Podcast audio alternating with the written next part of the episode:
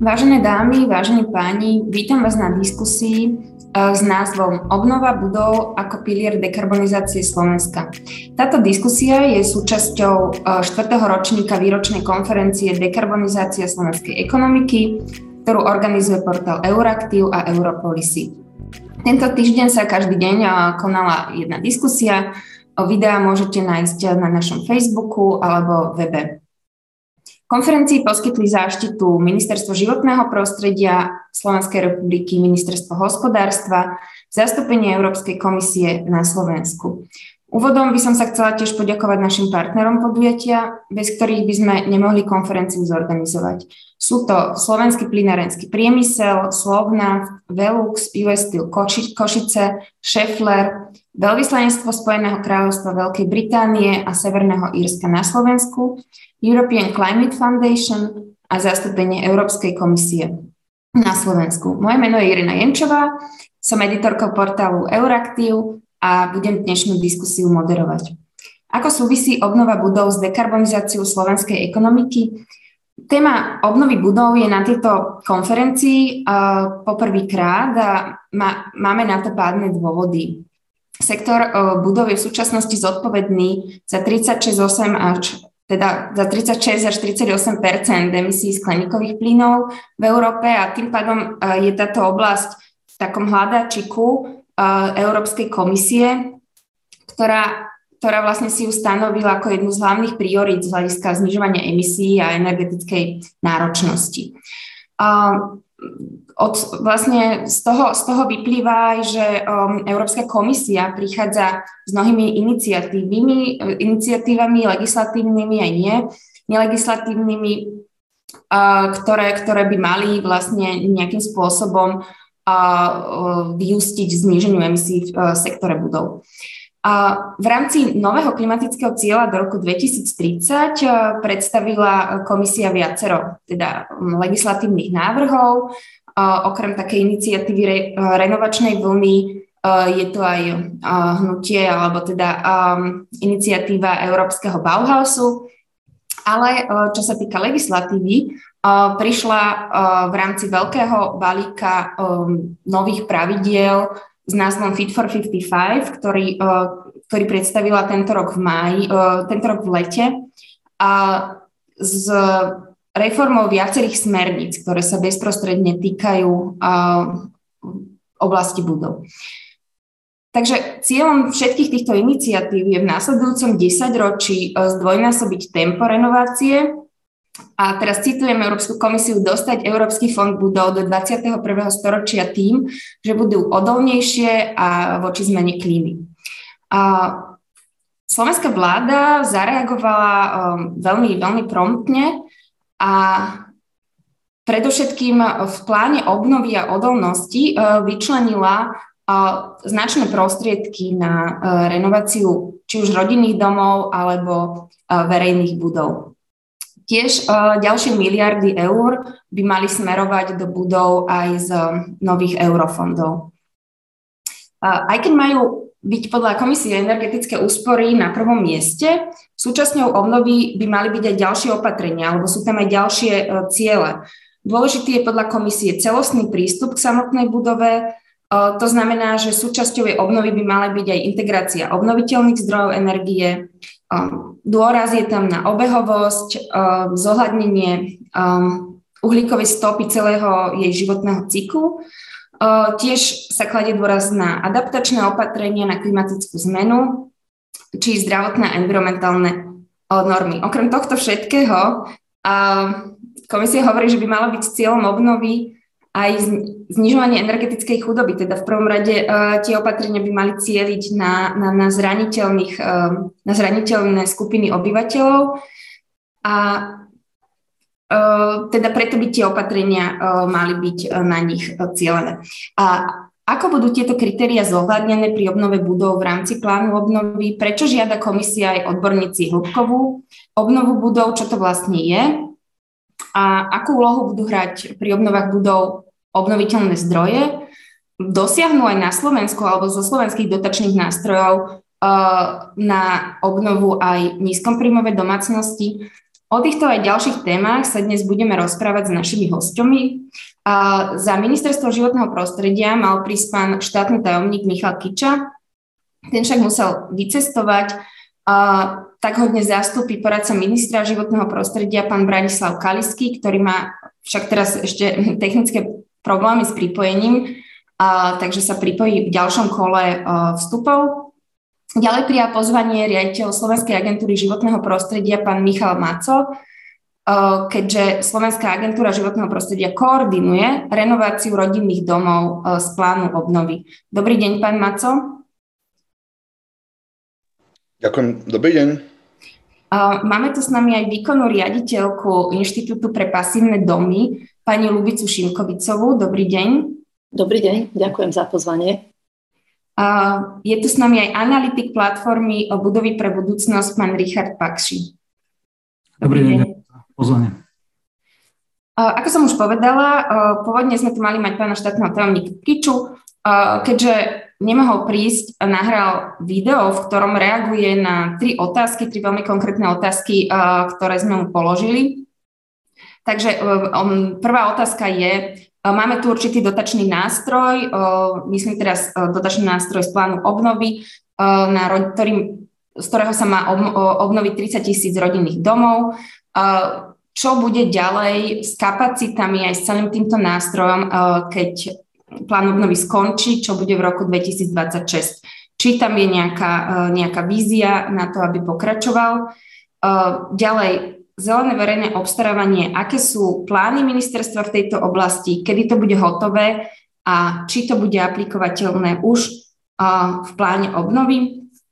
Ďalej sme sa spýtali, ako je to s reformou nakladania so stavebným odpadom, keďže je to reforma, ktorá v pláne obnovy akoby je naplánovaná, ktoré si Slovensko naplánovalo, v akom štádiu teraz uh, sme. Uh, takže poprosím kolegov o to video. Dámy a páni, prajem vám pekný deň.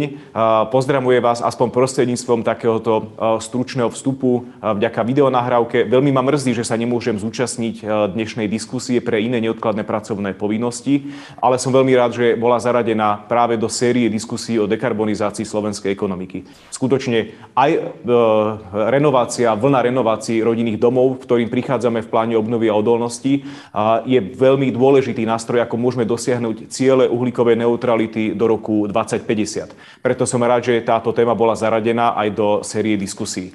Ako povedala pani Jenčová na začiatku, postupne prejdem priamo k odpovediam na jednotlivé tri otázky. V každom prípade by som chcel, chcel podotknúť a povedať, že práve e, renovácia rodinných domov, 30 tisíc rodinných domov je skutočne bezprecedentný projekt, ktorý ešte Slovenská republika v takejto vlne nezažila. Je to ambiciózny plán, ale myslím si, že ho vieme spoločným úsilím aj vďaka napríklad takejto diskusii zrealizovať.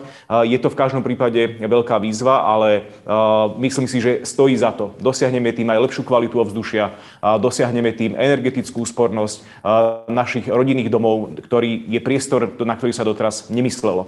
Čo sa týka prvej otázky, a to je budúcnosti takéhoto dotačného nástroja, skutočne je to veľmi dobre podotknuté a zhrnuté. To, že budujeme teraz pomerne náročne, pomerne v ale tak, aby sme vybudovali implementačnú štruktúru, zháňame odborníkov, ktorí budú realizovať posudzovanie jednotlivých jednotlivých žiadostí. Budujeme IT systém, ktorý zabezpečí ich automatizované spracovávanie, tak aby sme vedeli zvládnuť napor tých 30 tisíc rodinných domov a ich renovácie do roku 2026. Bola by škoda, ak by takýto projekt nepokračoval. To, čo dokážeme zrenovovať, je síce ambiciózny plán, ale skutočne je to len časť rodinných domov, ktorá si zaslúži hĺbkovú obnovu aj do budúcnosti. Preto určite rátame za vládu Slovenskej republiky s pokračovaním takéhoto, takéhoto projektu a nadviazaním čakaní na ňo aj po skončení plánu obnovy a odolnosti a úspe, úspešnom završení. Tými zdrojmi financovania môžu byť napríklad ako v inšpirácii Českej republike a obdobným inštrumentom, a to je štátny fond životného prostredia, môže byť aj príjem, ktorý pochádza z obchodovania s emisnými povolenkami. Do roku 2026 dokážeme vytvoriť priestor na to, aby sa aj takéto príjmy a príjmy, ktoré plynú do slovenskej ekonomiky, využili aj na financovanie tiež dekarbonizačných opatrení v podobe renovácií rodinných domov. Iným nástrojom, ktorý sa teraz otvára, stále diskutovaný, je sociálny klimatický fond. Ten je nástrojom v rámci balíčka Fit for 55 v rámci ktorého sa pre Európsku úniu len finalizujú pozície alebo pripravujú pozície, takže jeho budúcnosť a, a kontúry nevieme na teraz povedať, ale určite by aj v tých základných rysoch, ktorý na teraz predstavila Európska komisia, aj s predpokladanou alokáciou pre Slovenskú republiku 1,7 miliardy eur, mohol predstavovať nástroj, ktorým by sme dokázali tiež financovať budúcnosť renovácií rodinných domov. Iným aj v iných sektoroch fungujúcim finančným nástrojom môžu byť aj záruky, ktoré by poskytoval štát vo forme nejakých zvýhodnených úverov aj v spolupráci s bankami, tak aby sa táto, tento mechanizmus vedel zabezpečovať a financovať v podstate sám. A to práve z úspor, ktoré zabezpečie energetická efektívnosť aj zvyšovanie vo vzťahu k rodinným domom. Čiže ak by som to mohol zaramcovať, rátame aj po skončení plánu obnovy a odolnosti s pokračovaním takýchto finančných nástrojov a takéhoto renovačného programu prostredníctvom Slovenskej agentúry životného prostredia, ktorá si už na to vybuduje implementačné kapacity. Skutočne chceme sa poučiť, chceme nadobudnúť skúsenosti, ktoré by bola škoda potom roku 2026, kedy skončí plán obnovy e, a odolnosti, nevyužiť. Predstavil som vám stručne mechanizmy, ktorými sa môže e, pokračovanie takéhoto nástroja e, financovať. K druhej otázke, a to je zelené verejné obstarávanie. V ostatnej novele, veľkej novele zákona o verejnom obstarávaní sa zakotvil aj inštitút zeleného verejného obstarávania. Získal prvýkrát samostatnú kvotu, a to 6% s tým, že na jeho úspešné implementácie a v rámci investícií v oblasti aj napríklad plánu obnovy obnovy a odolnosti, potrebujeme doplniť určité metodiky, ktoré súvisia s jednotlivými oblastiami zeleného verejného obstarávania. Tento nástroj nepochybujeme, že bude úspešný, pretože už teraz sa podstatná časť e, zákazov, ktoré sú e, zadávané ústrednými orgánmi štátnej správy, ale aj obcami a mestami alebo aj inými verejnými obstarovateľmi e, realizuje v rámci princípov zeleného verejného obstarávania. Komunikujeme o tom aj s ostatnými rezortami, pretože najmä tie musíme presvedčiť o tom, že sa nemusia obávať takéhoto princípu. Naopak, že aj prostredníctvom zeleného verejného obstarávania vedia častokrát ušetriť finančné nástroje a finančné prostriedky na jednej strane a na druhej strane zabezpečiť si aj, aby obstarávanie a procesy, ktoré z neho vyvstanú a zákazky, ktoré z neho vyvstanú, boli šetrnejšie k životnému prostrediu. Čiže komunikujeme o, tom, o tomto nástroji a jeho rozšírení s ostatnými rezortami, samozrejme e, s Národnou implementačnou a koordinačnou agentúrou na úrade vlády, tak aby na jednej strane nebolo ako prekážkou pre realizáciu e, verejného obstarávania v rámci plánu obnovy a odolnosti, čo je častokrát, ako vieme, e, pomerne citlivá vec, ale na druhej strane, aby skutočne bol tento nástroj efektívny a zabezpečil či už úspory, ale na druhej strane aj šetrnejšie investície vo vzťahu k životnému prostrediu. Tu len pripomínam, že veľmi dôležitým, kľúčovým a povinným nástrojom pre akúkoľvek investíciu z plánu obnovy a odolnosti je princíp do not significant harm. Žiadna investícia z plánu obnovy a odolnosti, ako aj z ostatných finančných nástrojov eh, Európskej únie nemôže poškodzovať životné prostredie. Čiže my už s takýmito princípmi eh, skúseností máme a radi ich zavedieme aj do zeleného verejného obstarávania. No a posledná otázka, ktorá sa týka reformy nakladania so stavebným odpadom. Ako iste dobre viete, je to jeden z dôležitých princípov cirkulárnej ekonomiky, ktorý sa objavil aj práve v pláne obnovy a odolnosti. Je to prierezová téma a prierezová reforma, ktorá sa týka v podstate všetkých investícií, ktoré sa budú realizovať, stavebných investícií a tých nebude málo, či už sú to železnice, školské zariadenia, nemocnice, e, ale aj napríklad tieto rodinné domy. Slovensko má v tomto pomerne veľký dlh. Doteraz sa ref- nakladanie so stavebným odpadom ako keby netýkalo princípov cirkulárnej ekonomiky. Je to veľká škoda, pretože e, prichádzame od cené suroviny, ktoré by mohli byť opätovne využité v stavebníctve, zaťažujeme tým životné prostredie, a samozrejme neplníme ani si záväzky, ktoré máme vo vzťahu k Európskej únii. Preto je kľúčové, aby táto reforma úspešne prebehla na Slovensku a dobehli sme tento dlh. Ministerstvo životného prostredia ako je garant pripravuje novelizáciu zákona o odpadoch, ktorý má princípy, ku ktorým sme sa zaviazali a sú aj obsahom plánu obnovy a odolnosti zabezpečiť do legislatívnej praxe. Komunikujeme o tom s našimi odborníkmi, komunikujeme o tom s externými subjektmi, s tým, že veríme, že do konca marca 2020 2022 budeme mať e, túto novelu vo vysokom štádiu e, legislatívneho e, procesu a schvalovania, aby sme dodržali termín, ktorý nás v tejto veci tlačí. Dámy a páni, kolegov z Ministerstva životného prostredia som poprosil, aby na ďalšie vaše otázky boli pripravení odpovedať detaľnejšie. Teším sa na diskusiu a teším sa do skorého videnia opätovne. Ďakujem veľmi pekne. Takže ďakujem pánovi Kičovi, že teda aspoň teda bol ochotný nahrať odpovede na tie tri otázky. Tie témy, o ktorých hovoril, tých sa ešte, o tých sa ešte budeme rozprávať v priebehu diskusie.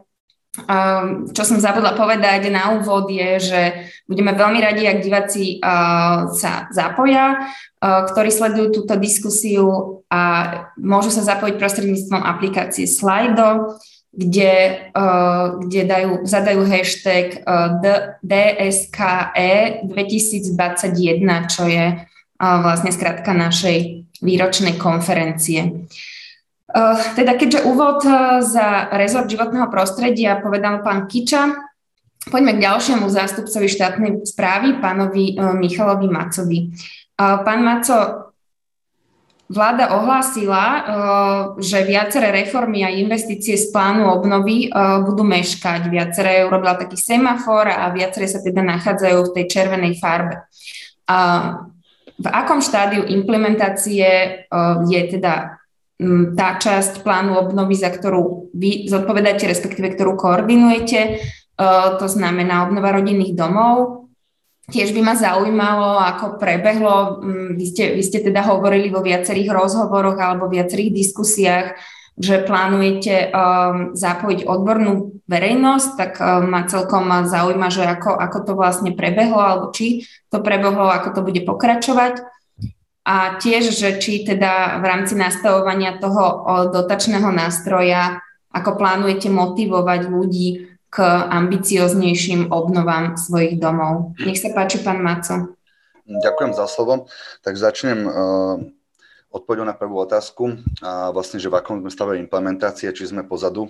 Uh, ja musím povedať, že som veľmi spokojný, ak, akým tempom napredujeme momentálne, čo sa týka vlastne všetkých metodických opatrení, ktoré robíme v rámci rozpracovania implementačnej štruktúry. Tam napredujeme veľmi dobre, myslím, že sme v princípe aj popredu. Čo neviem garantovať je samozrejme, my spúšťame od januára viaceré verejné obstarávania. Jedno z hlavných je na, na podporný IT systém a marketing. A to sú vlastne procesy, ktoré e, keďže ideme podľa zákona 343 o verejnom obstarávaní, nevieme garantovať, kedy reálne tento proces dobehne. My máme interne nastavené, že chceli by sme začať vlastne s prvou výzvou 1.7. Je to veľmi ambiciozne. Veríme, že sa nám to podarí, ale vlastne sú isté veci, ktoré sú mimo náš do ktoré nevieme ovplyvniť, ako, napr- ako napríklad vývoj verejného obstarávania a predkladanie ponúk uchádzačmi. Takže to sú veci, ktoré nevieme ovplyvniť. Chystáme samozrejme čo naj, naj uh, dokumenty v najlepšej kvalite, aby to obstarávanie mohlo prebehnúť čo najrýchlejšie. Teraz v aktuálnemu stavu práve finalizujeme podklady na spustenie webovej, webovej stránky Obnov si dom, kde verejnosť nájde všetky potrebné informácie a administratívne náležitosti ktoré pri obnove rodinného domu budú potrebovať. Plánujeme ho spustiť do konca tohto roka a pravidelne bude aktualizovaný. Plánujeme takisto zverejnenie informácií o pripravenej výzve, ktorá bude obsahovať e, všetky podmienky podpory a na základe týchto podmienok už môžu záujemcovať začať s obnovou rodinných domov a my im späť náklady e, môžeme zrefundovať v roku 2020. Takisto pripravujeme online portál, kde bude vlastne zavesený automatizovaný IT systém, cez ktorý si budú môcť naši žiadatelia podávať žiadosti. Prvú výzvu plánujeme zverejniť v treťom kvartáli v roku 2020. Čo sa týka spolupráce, nadviazali sme strategické partnerstvo s EBRD, ale k tomu vám by som viacej v tejto chvíli neprezradzal, čo skoro o tom budeme oficiálne informovať. Takisto sme zapojili kraje a plánujeme detailnú spoluprácu so všetkými osmými krajmi. A čo sa týka zapojenia odbornej verejnosti, takže napríklad uh, rokujeme so Slovenskou komorou architektov, uh, kde nám poskytnú, uh, tam sú viacej rokovania o typov domov, uh, takisto s Úniou miest, prebehlo niekoľko pracovných stretnutí, uh, ďalšie rokovanie napríklad so Slovenskou komorou stavebných inžinierov, budovy pre budúcnosť, Slovenská klimatická iniciatíva uh, SPP, Slovenská klimatická aliancia, Slovenská klimatická koalícia a dokonca napríklad s URSom sme povedali spoločný projekt do financovanie z, z TSI piliera. Takisto v rámci napríklad bank, tam sme, máme otvorenú spoluprácu so Slovenskou bankovou asociáciou a cez ňu k nám už pristúpili napríklad VUB banka, Slovenská spojiteľňa Prima banka, ČSOBčka napríklad, prvá stavebná spojiteľňa. Takže takto. Rozmýšľam, že či ešte bola tretia otázka, na ktorú som neodpovedal. Viete čo, možno ja som sa pýtala, že či nejakým spôsobom nastavujete ten nástroj, aby Aha. boli tie obnovy čo najambicioznejšie? Takže v prvom rade my, my 4,5 roka dodať 30 tisíc e, zrekonštruovaných rodinných domov, kde bude dosiahnutá minimálna stredná obnova, čo znamená 30% My budúci rok začíname s prvou výzvou, ktorá bude slúžiť vlastne ako taká aj testovacia výzva, potrebujeme navnímať absorpčnú kapacitu trhu, potrebujeme navnímať reakciu našich potenciálnych zákazníkov, príjmateľov na našu implementačnú schému. A ako náhle uvidíme, že ten záujem je dostatočný, aby sa naplnili všetky merateľné indikátory a voči Európskej komisii sme splnili svoj záväzok, a potom máme trošku väčšiu mieru kvázi v hranice toho nastavenia. A môžeme požadovať aj ambicioznejšiu úsporu, čo znamená 60% a ísť vlastne na hĺbkovú podporu a, a v ďalšej výzvy vieme, vieme vlastne odstupňovať tú mieru dotácie, že 30-percentná stredná obnova dostane menej peniazy ako e, hĺbková obnova 60-percentná. Ale v prvom rade musíme dbať, že my musíme e, dodať Európskej komisii odpočet 30 tisíc rodinných domov s 30-percentnou úsporou. Toto je vlastne gro projektu. Ak toto ohrozíme takýmto nastavením, prídeme vlastne o celý projekt. Čiže primárne je toto. Uh, dosiahnuť 30 úsporu, ako náhle uvidíme, že je o to záujem a že ľudia chcú ísť na väčšiu úroveň, vieme sa s tým pohľať a ďalšiu výzvu upraviť adekvátne. Ďakujem, pán Maco, za, za, za taký veľmi dobrý update vlastne, že kde sa nachádzame v tomto celom. Ja potom ešte budem mať možno na vás také konkrétne otázky aj o, o, o, ďalších, um, o ďalších etapách, ktoré chystáte trošku sa vrátim na tú, na tú európsku uh, úroveň, aj som to teda spomenula v úvode, v návrhu Fit for 55, čo je vlastne taký veľký ener- balík energetických a klimatických politík, ktorý by mal nastaviť členské štát, štáty na cestu k dosiahnutiu uhlíkovej neutrality. Boli viaceré smernice, ktoré sa dotýkali budov, ale taká najdôležitejšia, ak sa nemýlim, je smernica o energetickej hospodárnosti budov, s ktorou má ktorú má komisia predstaviť 14.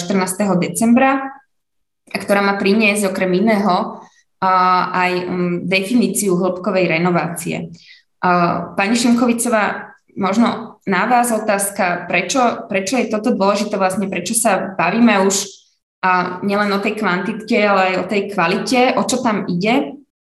A nadviažem na to, čo hovoril aj pán Maco, že vidieť, aké vidíte rizika, ak sa plánované obnovy rodinných domov na Slovensku neurobia a správne alebo dostatočne komplexne, hĺbkovo, kde ne, že nebude zohľadené toto holistické hľadisko. Nech sa páči, pani Šimkovicová. Ďakujem pekne za slovo. Ja by som začala trošku uh, tak obšírnejšie. Um, chcela by som spomenúť, že v Inštitúte pre pasívne domy, kde ja pôsobím, sa 15 rokov zaoberáme kvalitatívne odlišnou výstavbou a obnovou budov, tak ako je zvykom doposiaľ vlastne. E, navrhujeme a aj staviame pasívne domy. Školíme architektov, projektantov. E, na našom konte máme množstvo úspešne realiz- realizovaných európskych projektov, respektíve projektov, ktoré podporila Európska klimatická iniciatíva, Nemecká nadácia pre životné prostredie a tak ďalej. Chcem tým povedať, že Európa eh, je v tomto veľkým lídrom a tie požiadavky, ktoré na nás kladú, sú realizovateľné. Všetky tieto projekty, ktoré realizujeme nielen my, ale množstvo organizácií eh, pod vedením Európskej komisie vlastne smerujú k uhlíkovej neutralite. E, e, pasívne domy sa vyznačujú vysokou kvalitou vnútorného prostredia, veľmi nízkou spotrebou e, energie na vykurovanie, chladenie, prípravu teplej vody a vetranie. Tento koncept je overený v praxi a je k dispozícii okamžite. Takže dnes už vieme obnoviť budovy do pasívneho štandardu v podstate bez akýchkoľvek problémov, respektíve samozrejme niekedy je to otázka financií a nie vždy uh, tie parametre uh, je možné garantovať vopred, pretože pri obnove uh, sú tam tzv. častokrát aj nášlapné míny, možno pri rodinných domoch to taký problém nie je, ale pri obnovách budov väčšieho rozsahu ako sú školy, nemocnice, historické budovy, tam e, naozaj dopredu e, nie je úplne jasné, akým, ak, akým spôsobom tá obnova bude, tú obnovu bude možné uchopiť. Ale naspäť k rodinným domom. Tie, tie prostriedky, ktoré vlastne Európska komisia ponúkla členským štátom a, a teda u nás u nás z nich plánujeme obnoviť a využiť veľkú časť na, po, po, využiť veľkú časť na obnovu aj rodinných domov, e, by mali zodpovedať kritériám 21. storočia. A chcela by som povedať, že tých 30%, e, ktoré aj pán Máca spomína a ktoré vlastne majú byť akoby takým e, začiatkom, nie, nie je dosť ambiciozne. Nie je dosť ambiciozne a to najmä preto, že, že tak, takúto, takúto malú, musím povedať malú úsporu energie dosiahneme naozaj iba zateplením a, a výmenou okien. Čiže, čiže treba sa pozrieť na to a urobiť možno nejaké aj analýzy dopredu, e, akými krokmi je možné dosiahnuť tú úsporu ambicioznejšie a možno, e, možno e, budú, budú aj odborníci prekvapení pri, pri analýze rodinných domov, ktoré sme my pripravovali v inštitúte, sme vlastne zistili, akým spôsobom a aké opatrenia povedú k, väčšej, k väčšej, väčšiemu zníženiu tej energetickej náročnosti. Čiže e, nemuseli by to byť opatrenia, ktoré by natoľko zvýšili výdavky na jednej strane. Na druhej strane, čo je pre mňa takým asi najväčším otáznikom, je, ako, zabez, ako bude možné zabezpečiť, aby tieto finančné prostriedky sa práve dostali k ľuďom, ktorí, ktorí buď nemajú dostatočné príjmy, teda sú to nízkopríjmové domácnosti, a potrebujú obnoviť a vlastne balansujú na, na hranici energetickej chudoby a zároveň e, ako, sa, ako, ako dosiahnuť, aby tieto prostriedky prišli naozaj do tých, e, do tých e, regiónov, kde, kde sa spaluje, spalujú um, ne, ne, nevhodné, ne, nevhodné materiály, proste hm, hovoríme síce o pieckách na drevo, ale v skutočnosti je, je to, čo sa spaluje, je niečo o mnoho horšie, ktoré spôsobuje vlastne v tom regióne veľké znečistenie. No a toto je, je, je veľmi dôležitý aspekt a možno, možno na, na začiatok by som ho chcela tiež zdôrazniť, že, že hľadať to riešenie tak, aby sa finančné prostriedky vynaložili čo najefektívnejšie čo najambicioznejšie a aby sa dostali do tých, do tých správnych rúk. E, vy ste sa pýtala, pani Jančova, na začiatku na, na nejakú e, možno mm, tá otázka bola položená, že, že nepoznáme vlastne úplnú definíciu hĺbkovej obnovy, respektíve e, skôr by sa dalo povedať, že tá hĺbková, hĺbková obnova mm, bola, bola v jednotlivých krajinách rôzne implementovaná do legislatívy, ale od počiatku sme vedeli, že e, smernica energetickej hospodárnosti budov e, bude podliehať ďalším a ďalším revíziám a táto cesta je jednosmerná. Tá e, smernica a energetická hospodárnosť budov sa bude iba zvyšovať, tie požiadavky na budovy sa budú zvyšovať. Takže cesta späť neexistuje, je iba cesta tým jedným smerom k uhlíkovej neutralite a energetická hospodárnosť budov je základným pilierom. Takže toľko do, do môjho vstupu asi. Ďakujem veľmi pekne aj, uh, že ste tak načrtli um, viaceré línie, ktoré, uh, alebo viaceré témy, ktorým, ktoré by som dnes chcela ešte prebrať. Um, pán Pakši, um, vaša platforma sa aktívne zapája do odborných a politických diskusí o obnove budov, prichádzate s návrhmi. Možno váš pohľad na to, že kde sa v rámci um, implementácie dotačného nástroja na rodinné domy práve teraz nachádzame? A podobne ako pani Šinkovicovej sa vás spýtam, že kde vidíte uh, ako keby také rizika alebo také bottlenecky, nevedela som si nájsť slovenský ekvivalent slova, a, uh, a riešenia, ktoré by mohli pomôcť hneď, že čo by ešte predtým, než sa to celé začne, uh, mohol nastaviť veci k lepšiemu. Nech sa páči, pán Pakši. Ďakujem veľmi pekne. Ja ďakujem tiež za zorganizovanie tohto podujatia, pretože si tiež veľmi vážime, vážime že ste zaradili sektor budov do, do vašej každoročnej konferencie.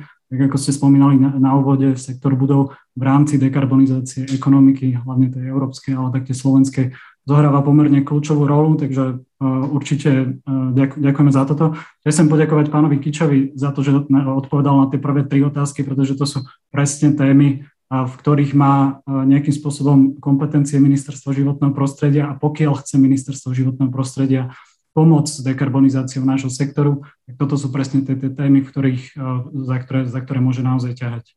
Pokiaľ sa pozrieme, pokiaľ sa rozprávame o dotačnom nástroje obnovy rodinných domov z plánu obnovy, tak ako vravel pán Maco, a ja to vidím tiež z niektorých strán trošku aj internejšie, ten proces oproti ostatným investíciám alebo oproti ostatným reformám beží pomerne, pomerne dobre a ja pevne verím, že sa dokáže spustiť prvá výzva v júni budúceho roka a, a že tie kritéria, ktoré, ktoré majú byť predstavované, budú predstavované teraz eh, v nejakom, v nejakom najbližšom, v najbližšom období.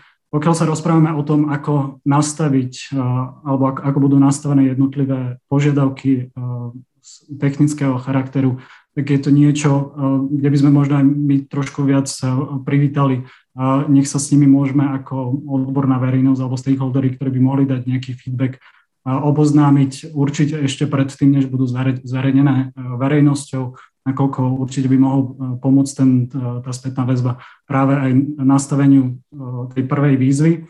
A aj napriek tomu, že my stále komunikujeme, že, ten, že podpora ambicioz, ambicioznejších riešení, napríklad tak, ako ju využíva Česká republika, ale takisto aj programy Nemeckej rozvojovej banky, banky, čo sú dva, dve jedny z najlepších schém v rámci Európskej únie, ktoré sa dajú brať za, za príklad a, a naozaj a ťažiť ich skúsenosti, alebo môžeme ťažiť ich skúsenosti aj v tom našom, našom dotačnom, dotačnom nástroji.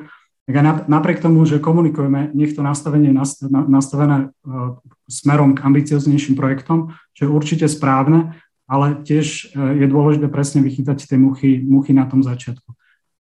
Aby som možno ešte ozrejmil to, že prečo vlastne je tých 30% ono to nie je chyba pána, pána Maca. Toto, toto naozaj vyplýva z požiadaviek Európskej komisie a vyplýva to z toho hľadiska, že e, Európska komisia pochopiteľne stanovila, že 37% všetkých investícií z plánu obnovy má ísť do klimatických opatrení alebo klimatických riešení a stanovila zoznam opatrení a v rámci toho zoznamu sú pri každom opatrení nejaké špecifické požiadavky, ktoré tá daná investícia musí splňať, aby Európska komisia mohla považovať za, za klimatickú investíciu alebo za zelenú investíciu.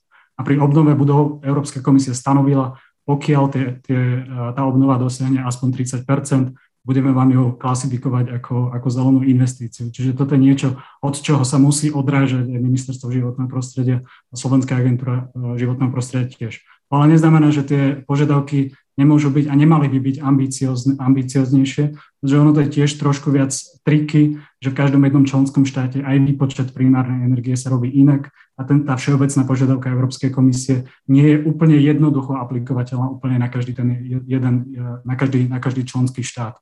Čiže e, v následujúcom, e, v následujúcom období, keď sa budeme rozprávať o tom, ako nastaviť tie požiadavky, rozprávame sa určite o tom, akým spôsobom motivovať tých ľudí k ambicioznejším projektom, aby išli do tých ambicioznejších riešení, e, ale nezabudneme na to, že tá požiadavka naozaj vyplýva z, z Európskej komisie. Dotknem sa ešte, prepačte, veľmi rýchlo tej, tej hopkovej obnovy alebo tej definícii s, s tou definíciou nejakým spôsobom musel pracovať aj plán obnovy alebo aj NIKA a, a SAŽP a ostatné, ostatné rezorty, ktorých sa týka obnova budov. Na, na Slovensku máme v legislatíve v našom zákone o energetickej hospodárnosti budov definície hĺbkovej obnovy. Na druhej strane Európska komisia pracovala v pláne obnovy s inou definíciou hĺbkovej obnovy, ktorú ktorú si trošku jednoduchším spôsobom teda klasifikovala podľa dosiahnutej úspor primárnej energie a tým pádom, keď sa bavíme o strednej hĺbkovej obnove, tak hovoríme o 30% úspory, keď hovoríme o hĺbkovej obnove, hovoríme o 60%. Táto definícia ale, ale nemá ukotvenie v Slovenskej republike. Kvôli tomu, tak ako ste spomenuli na začiatku, jedna vec je zvyšovať tempo obnovy, druhá vec je a do akej, a akú kvalitu má tá, tá obnova, ktorá sa, ktorá sa realizuje, tak aj Európska komisia už pochopila, že v novej revízii, ktorá bude zverejnená 14. decembra, tak ako ste spomínali, už potrebuje trošku jasnejšie ukotviť, čo to má znamenať hĺbková obnova. Minimálne z líku, ktorý, ktorý sa dostal prednedávnom na verejnosť, je zrejme, že tá definícia už bude pomerne dosť ambicioznejšia, nebude až, až tak plitká, pôjde možno už až do úrovni nízkoemisných budov sa budem rozprávať o, o, o tom, ako, aké tá budova má emisie, nielen z, z pohľadu energetickej hospodárnosti. Takže počkáme si na to, čo zverejní komisia 14. decembra. My to budeme musieť ako Slovenská republika nejakým spôsobom transpo, transponovať a pracovať ústou ústou definíciu, pretože momentálne tým, že my máme nejakú definíciu, Európska komisia má nejakú definíciu, výpočet primárnej energie je v každom štáte inačí, tak je to častokrát metúce a nie je dobré aplikovateľná a implementovateľná v každom jednom členskom štáte. Ďakujem, že ste vlastne tú diskusiu aj posunuli, posunuli trošku ďalej a teda upozornili aj na ten fakt, že tých 30, požadovaných 30% stanovila komisia, čo však nie je úplne dôvodom, prečo by sme mali ostávať na tom minime.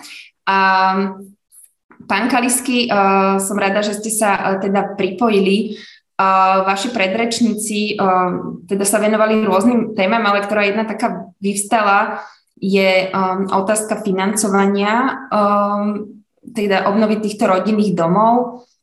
Um, čítala som jeden prieskum, ktorý sa robil v lete uh, cez agentúru Focus, uh, um, ktorý vlastne bol zameraný na takú akoby kapacitu alebo vôľu alebo chcenie Eh, obyvateľov na Slovensku, eh, že či si chcú dať obnoviť svoje domy a eh, mapoval nejakým spôsobom aj dôvody, prečo prípadne nie.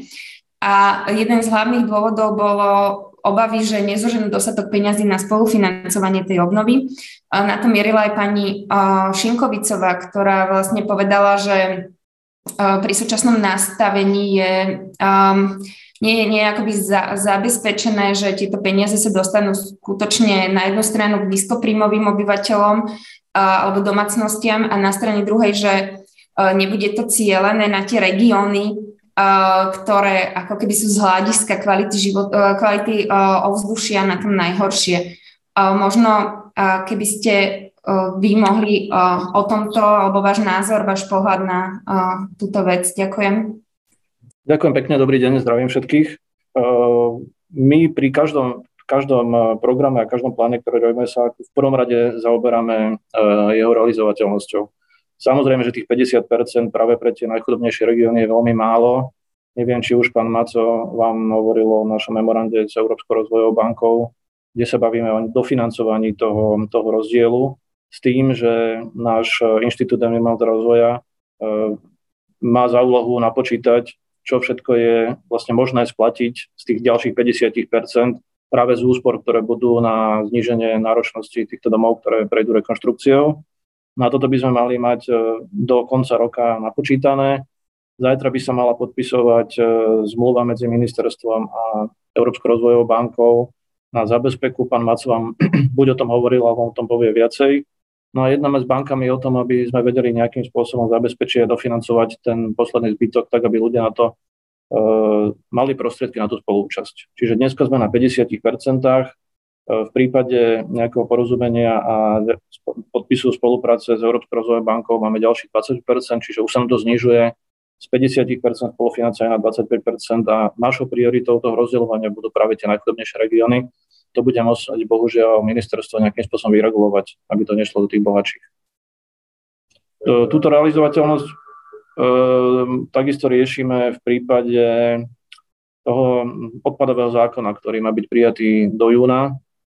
Pri tých e, sanáciách a pri obnove vznikne veľmi veľa stavného odpadu, s tým, že momentálne riešime to, aby to bolo realizovateľné tých 70% recyklácie. Teraz myslíte, že 70, ak keby ste o tom mohli trošku viacej, že čo 70% recyklácie na základe tohto zákona už bude nejakých povinných? Áno, plán obnovy, obnovy, plán obnovy pri rekonštrukciách a e, obnovách, ktoré budú financované z plánu obnovy, trvá na tom, aby 70% staveného odpadu bolo recyklované. Čiže aj pri tých uh, zateplovaniach a rekonštrukciách vznikne stavebný odpad a my musíme zabezpečiť to, aby 70% toho odpadu prebehlo recykláciou a neskončilo na skladkách. Čiže no je to tiež súčasť. Ďakujem. Pani Šimkovicová, z vášho pohľadu možno toto, čo hovoril pán Kalisky, zaujímavé, že um, ako keby je tam ambícia Ministerstva životného prostredia aj agentúry dostať sa na to, aby to spolufinancovanie bolo čo najnižšie, že stačí to podľa vás, aby nejakým spôsobom to mohli začať využívať aj nízkoprímové domácnosti?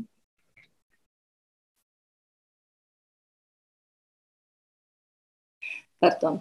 Ehm, e, e, samozrejme, tie riešenia ehm, obnovy e, rodinných domov majú, majú možno dve roviny. Ehm, keď by sme hovorili o hľadaní E, istého zjednodušenia a, teda tým pádom aj možnosti e, akoby e, trošku zredukovať tie investičné náklady, tak by sme mohli sa zamyslieť nad ponukou Slovenskej komory architektov, ktorá prišla s tým, že by mohla vlastne spracovať obnovu typových rodinných domov. Tých je na Slovensku niekoľko a je to veľk, veľmi dobrá príležitosť preto, aby sa využil práve aj, alebo alebo zohľadnila aj tá požiadavka Európskej komisie, samozrejme, e, ktorá sa týka holistického prístupu, čiže hovoríme o celkovej obnove, možno by sme mohli e, premenovať túto obnovu aj na modernizáciu, čo je možno pre užívateľov aj e, trošku širšia informácia v tom, že pri obnovách sa častokrát nerieši len, tie, neriešia len technické opatrenia na zlepšenie stavu tej budovy, ale častokrát dôjde aj k istým zmenám, či už dispozície alebo materiálovým zmenám a tak ďalej. A toto je veľmi dobrá príležitosť to využiť. Čiže, čiže E, ťažko to paušalizovať, pretože e, samozrejme každá, každá stavba je individuálna, ale môžeme pri rodinných domov naozaj povedať, že e, existuje tisíce typových rodinných domov na Slovensku, ktoré, ktoré by mohli vychádzať z takýchto projektových podkladov, ktoré by Slovenská komora, ktorá sa ponúkla spracovať a zároveň sa tam dostanú také tie, by som povedala, pilotné riešenia alebo, alebo riešenia, ktoré by inšpirovali potom aj v ďalšom období tých ďalších e, užívateľov, ktorí možno teraz nezískajú z tohto balíka financie. Ako bolo povedané, plánuje sa ďalej, pán Kiča to spomínal, obnovovať budovy. Takže, takže myslím si, že samozrejme každé finančné prostriedky naviac sú Eh, budú prínosom. Otázkou je, ako budú smerované, respektíve pokiaľ, eh, pokiaľ užívateľ bude mať na počiatku jasne definované podmienky, za akých eh, môže využiť tie finančné prostriedky, tak, tak je to veľkým prínosom pre, celkovo pre využitie tohoto rozpočtu, ktorý, ktorý tu budeme mať. Takže neviem, či som úplne odpovedala, trošku som išla tak vyhýbavo na to, priznávam, lebo, lebo ťažko, ťažko, sa to, e, tak, ťažko sa to všeobecne e, dá potvrdiť, že áno, že, že toto určite už bude vynikajúce. takže, takže myslím si, že bude to taká dlhá cesta, ale ale, ale tie, tieto diskusie teda veľmi vítam a veľmi ma to aj potešilo, čo povedal pán Kalisky, že vlastne e, my, my môžeme tu na počiatku, aj pán Maco samozrejme, e, nejako nastaviť ten program a potom ho postupne zlepšovať. E, my by sme len boli radi, aby sme boli ambiciozní, aj keď Richard spomínal tých 30 to, to, je, to je možno len obava komisie, aby, aby teda neboli tie čísla horšie. Čiže skúsme, skúsme uvažovať a hľadať spôsob, ako, ako um, uh, zlepšiť vlastne uh, tie, ako zvýšiť tie požiadavky s, s tým, uh, že teda naozaj užívateľ, ktorý si obnoví dom um, ďalších 20-30 rokov, pravdepodobne už nebude obnovať ten dom a toto je, toto je možno taká, uh, taká, taký argument, uh, prečo, prečo už teraz byť ambicioznejší. Mhm, ďakujem vám, pani Šimkovica, že ste vlastne teraz uh, v tej poslednej vete aj pokazali na to, že vlastne ide o taký medzigeneračný akoby projekt, hej, že my ne, ako obnovujeme si to aj pre seba, ale teda pravdepodobne akoby aj bude to uh, aj pre ďalšie generácie a práve to je poslaním uh, plánu obnovy a odolnosti, uh, že teraz tie peniaze sú, ale už o uh, 6 rokov jednoducho taký veľký obnos mať nebudeme mať k dispozícii. Uh, nech sa páči s reakciami pán Kalisky, potom pán Pakšin na mňa mával a pán Maco. Nech sa páči. Ďakujem pekne. My ešte stále čakáme, teda Európska únia vyhlasila, že bude zriadovať sociálny fond na pomoc chudobnejším regiónom, čiže my čakáme na to, že čo vlastne z toho vznikne. Prípadne časť toho, tej spoločnosti by sa dala financovať ešte z takéhoto produktu. S tým, že tá, tá druhá časť, čo sa týka financovania bank, tých posledných 25%, ktoré zatiaľ nebudeme vedieť pokryť, musí byť napočítaný tak, aby tí ľudia to boli schopní splácať. Čiže musí to byť z tých úspor. Budeme hľadať, aby tých úspor bolo čo najviac. Nejedná sa iba o, o zateplovanie, aj keď v prvom, v prvom rade je to o zateplovaní. Uh, niektorí, čo, čo sú teda aj majiteľe tých domov ambicioznejší, budeme ich podporovať v tom, aby rôzne ďalšie opatrenia si spravili, ktoré ale budú schopní splácať z úspor. Čiže bavíme sa aj o soláre, o zelených strechách, zadržiavaní vody ako tých segmentov je tam strašne veľa, akurát to nevieme dať my do toho jedného komponentu. No a čo sa týka no, pomoci komory inžinierov stavebných a komory architektov, my budeme hrozne radi a ich budeme samozrejme oslovovať, lebo zrovna zateplovanie je segment, kde jeden detail môže spôsobiť to, že celá investícia je zbytočná. Čiže aj pri kontrole, aj pri navrhovaní toho zateplovania budeme úzko spolupracovať. Už dneska sa bavíme s pani Šternovou a s odborníkmi na, zrovna na zateplovanie. Tým, že máme veľkú obohu hlavne pred tým, čo povie trh, keď e, v jednom roku e, vyhodíme na rekonštrukciu 30 tisíc rodinných domov. Ono to nebude až také jednoduché to celé ustražiť a celé skontrolovať tak, aby to zateplovanie zrovna, ktoré je závislé na každom malom detaile, malo naozaj ten zmysel, ktorý očakávame. Mhm. Ďakujem pekne za objasnenie. Pán Maco, na vás uh, teraz zareagujte teda kľudne na ostatných predrečníkov, ale ešte by som to, teda dala vám ešte jednu otázku, lebo na to, na to vlastne ide aj otázka z publika, že keď sa bavíme o tých 30%, pani Šinkovica hovorila, čo najambicioznejšie to nastavovať, ten trend je proste jasný, už sa tie štandardy budú len zvyšovať. A ak sa nemýlim, kľudne ma opravte, a pán Kalisky, um, ste hovorili, že vlastne tie úvery, ktoré si tí ľudia zoberú, uh, by sa teoreticky mali dať uh, splácať z, z úspor, ktoré dosiahnu teda tou obnovou. A um, takže vlastne čím bude ambicioznejšia obnova, tým bude väčšia úspora, ak uh, teda to úplne jednoducho matematikou uh, chápem ja. A, takže pán Maco, prosím a, o vyjadrenie.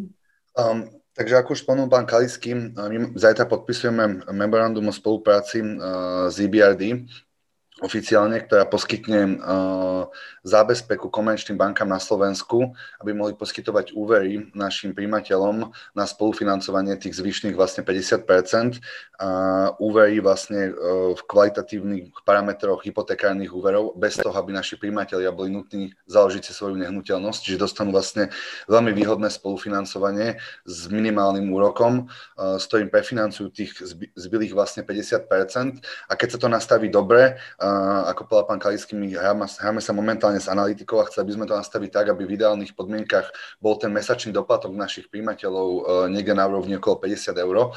A tým pádom vlastne uh, to je suma, ktorú väčšina dom, aj chudobných domácností by si mohla vedieť mesačne nájsť s tým vlastne, že ale uh, splácajú si vysoké zhodnotenie svojej vlastnej nehnuteľnosti a potom, čo ho splatia, čo by mohlo byť niekde okolo 6. 7. roku, vlastne začnú benefitovať z toho splatenia, že vlastne mesačná úspora tam môže byť niekde na úrovni až 200 eur. ďakujem, pán Pakši. Ja, ja som vlastne zabudol, že vy ste sa ma pýtali na tie bariéry, teraz sme sa o tom rozprávali práve o tých nízkoprímových domácnostiach. Možno ešte jednu rýchlu re- reakciu. A aj z nášho hľadiska ten dotačný nástroj má byť nastavený tak, aby mieril na tie najambicioznejšie projekty alebo, alebo aby podporoval tie najambicioznejšie riešenia, pretože naozaj to je tá nutnosť, ktorú potrebujeme dosahovať tá, tá, ten princíp podpory zo strany štátu má byť nastavený cez motivačný prístup. To znamená, že ten vlastník uvidí, alebo, alebo tá, tá, tá podpora, nastavenie tej podpory a motivuje k tomu, aby išiel do tých ambicioznejších, hĺbkových a komplexnejších riešení. Veľkým, veľmi dobrým príkladom sú práve a detailné technické podmienky, ktoré využívajú či už v Českej republike, alebo ako som hovoril v Nemecku.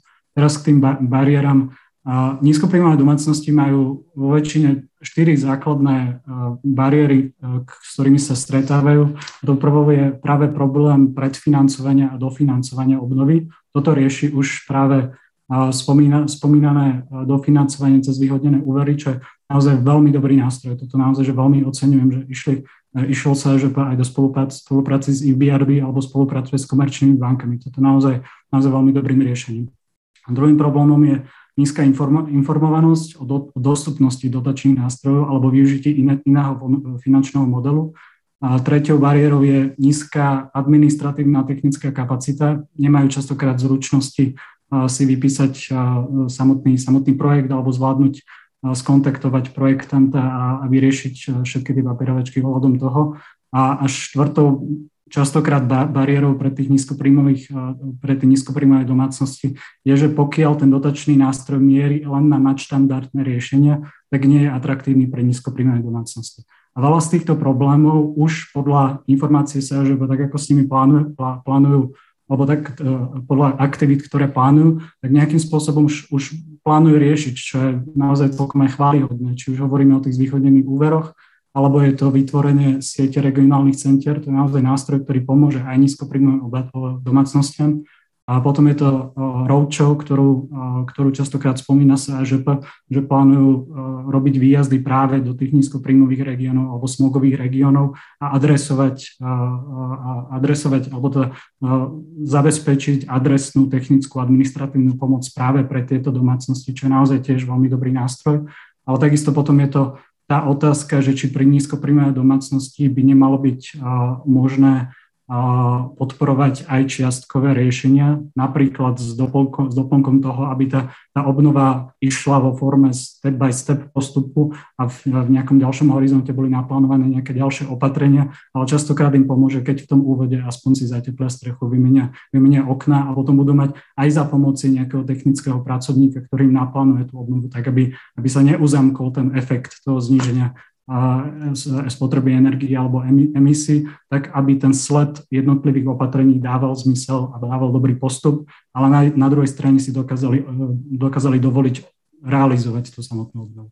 Takže tomu ešte k tým bariéram teda. Ďakujem. Pani Šimkovicová chce reagovať, nech sa páči. Môžem, len by som sa e, zmienila a teda reagovala na to, čo e, povedal práve Richard Pakši, obnova step by step. E, toto je pomerne známy koncept, ale je veľmi dôležité ho spomenúť, pretože niektoré opatrenia po zrealizovaní predchádzajúcich opatrení už nie je možné vlastne potom realizovať. Čiže je veľmi dôležité, ako už bolo spomenuté na počiatku, robiť projekt, obnovy e, budovy a e, ten vlastne zabezpečí to, že nedôjde k takýmto akoby nedostatkom potom, že, že v ďalšom období, pokiaľ sa zrealizujú isté opatrenia, nebude možné ďalšie správne, správne navrhnúť. Máme s tým skúsenosti, boli sme pred nejakým uh, časom ako inštitút uh, súčasťou konzorcia, ktorá sa práve venovala príprave takýchto opatrení a takej metodiky, ako obnovovať step by step. Čiže toto je veľmi dôležitý komentár. Ďakujem. Pán Kalisky, dám vám slovo, ale keby ste mohli, možno mohli, lebo už aj od pána Pakšiho, aj od pani Šinkovicovej sme počuli, že Uh, jednoducho, uh, prečo sa neinšpirovať uh, nejakým systémom, metodikou, uh, kde to funguje. Vieme, že napríklad tie one-stop shopy sú výborné a funkčné v Nemecku, uh, ukážkové, um, že či možno, že v tomto smere nejak sa, aby sme, akože nemusíme vlastne všetko vymýšľať my tu a, a znova vynachádzať to, čo už uh, teda veľmi dobre funguje niekde inde, um, rozmýšľate nad takým niečím a tiež, uh, aby sme trošku uh, sa pozreli na uh, t- tú ponuku Slovenskej komory architektov, ktorá je veľmi zaujímavá. Uh, pre, pre divákov poviem, že um, uh, ide o to, že komora architektov ponúkla katalóg troch modelov alebo rekonštrukcie pre tri typy domov, také modelové rekonštrukcie, že ako toto pôjde ďalej, to je možno otázka aj na pána Maca. Uh, hodláte to využiť? Um, ráta sa s tým už? Um, ráta sa s tým už v tomto akoby prvom kole, keďže pani Šimkovica tu viackrát zdôraznila, že je veľmi dôležité vlastne to, aby to bolo od začiatku akoby čo najlepšie nastavené, aj keď sa teda ráta s nejakou modifikáciou toho nástroja. Takže nech sa páči pán Kajský a pán Maco. Mm, ďakujem. Ja len krátku reakciu na to step by step. My samozrejme uvažujeme eh, s tým krokovaním eh, aj teda obnovy aj rekonštrukcie domov. Len bohužiaľ ten prvý, prvý step, e, ktorý my chápeme, je to, čo máme tých 30%, ktoré máme od únie k plánu obnovy. Čiže prvý krok musí byť tých 30%, že nám nestačí asi, keď vymeníme okna, alebo keď iba zateplíme, čiže musíme to robiť nejak komplexne. A tie ďalšie kroky budú nasledovať, ako tie ambície sú veľa vyššie ako, ako 30% v konečnom sledku. Čo sa týka tej inšpirácie, tých one-step shopov, on je to fajn, len väčšinou tie projekty nie sú uh, financované z, Euró- z eurofondov a z Európskej únie ani z plánu obnovy. Čiže my sa inšpirujeme, my samozrejme sledujeme, čo robia, čo robia mimo. Na ďalšiu otázku, či teda počítame so slovením komory architektov, určite áno. Akurát tie modelové domy, ktoré, ktoré budeme chcieť spracovať, nám vyjdú asi z, prvých, z prvého prejaveného záujmu, lebo tých typov je tu strašne veľa. Tá krajina sa vyvíjala tak, že tých dostavieb a prístavieb aj rôznych iných úprav tých domov je strašne veľa Čiže my nemáme úplne vzoro, vzorový dom a nevieme ešte, kto si bude o to žiadať. Čiže to sa ukáže v tých prvých mesiacoch, v prvom pol roku budúceho roka. Čiže asi toľko moja odpoveď. Ak niečo doplňujúce, tak ľudí sa pýtate. Ďakujem. Pán Maci, na vás bola tam aj um, vlastne na vás ešte, teraz som si spomenula teda, že viacerí rečníci mali na vás ako keby taký nejaký otázku, že ako Um, ako sme na tom v tých um, tzv. roadshov, to znamená, že ste chceli akoby ísť uh, do dedín a ponúkať skutočne ľuďom, ktorí nie sú informovaní, nemajú kapacity a zručnosti potrebné, aby si to proste dohľadali na, na weboch a, a tak podobne, že a kde, kde tuto stojíme. Nech sa páči, pán Macu. Ďakujem za slovo. No, ako som spomenul, my ideme vybudovať 10 regionálnych centier, z čoho 8 bude v uh, hlavných krajských mestách. Začali sme spoluprácu s krajmi.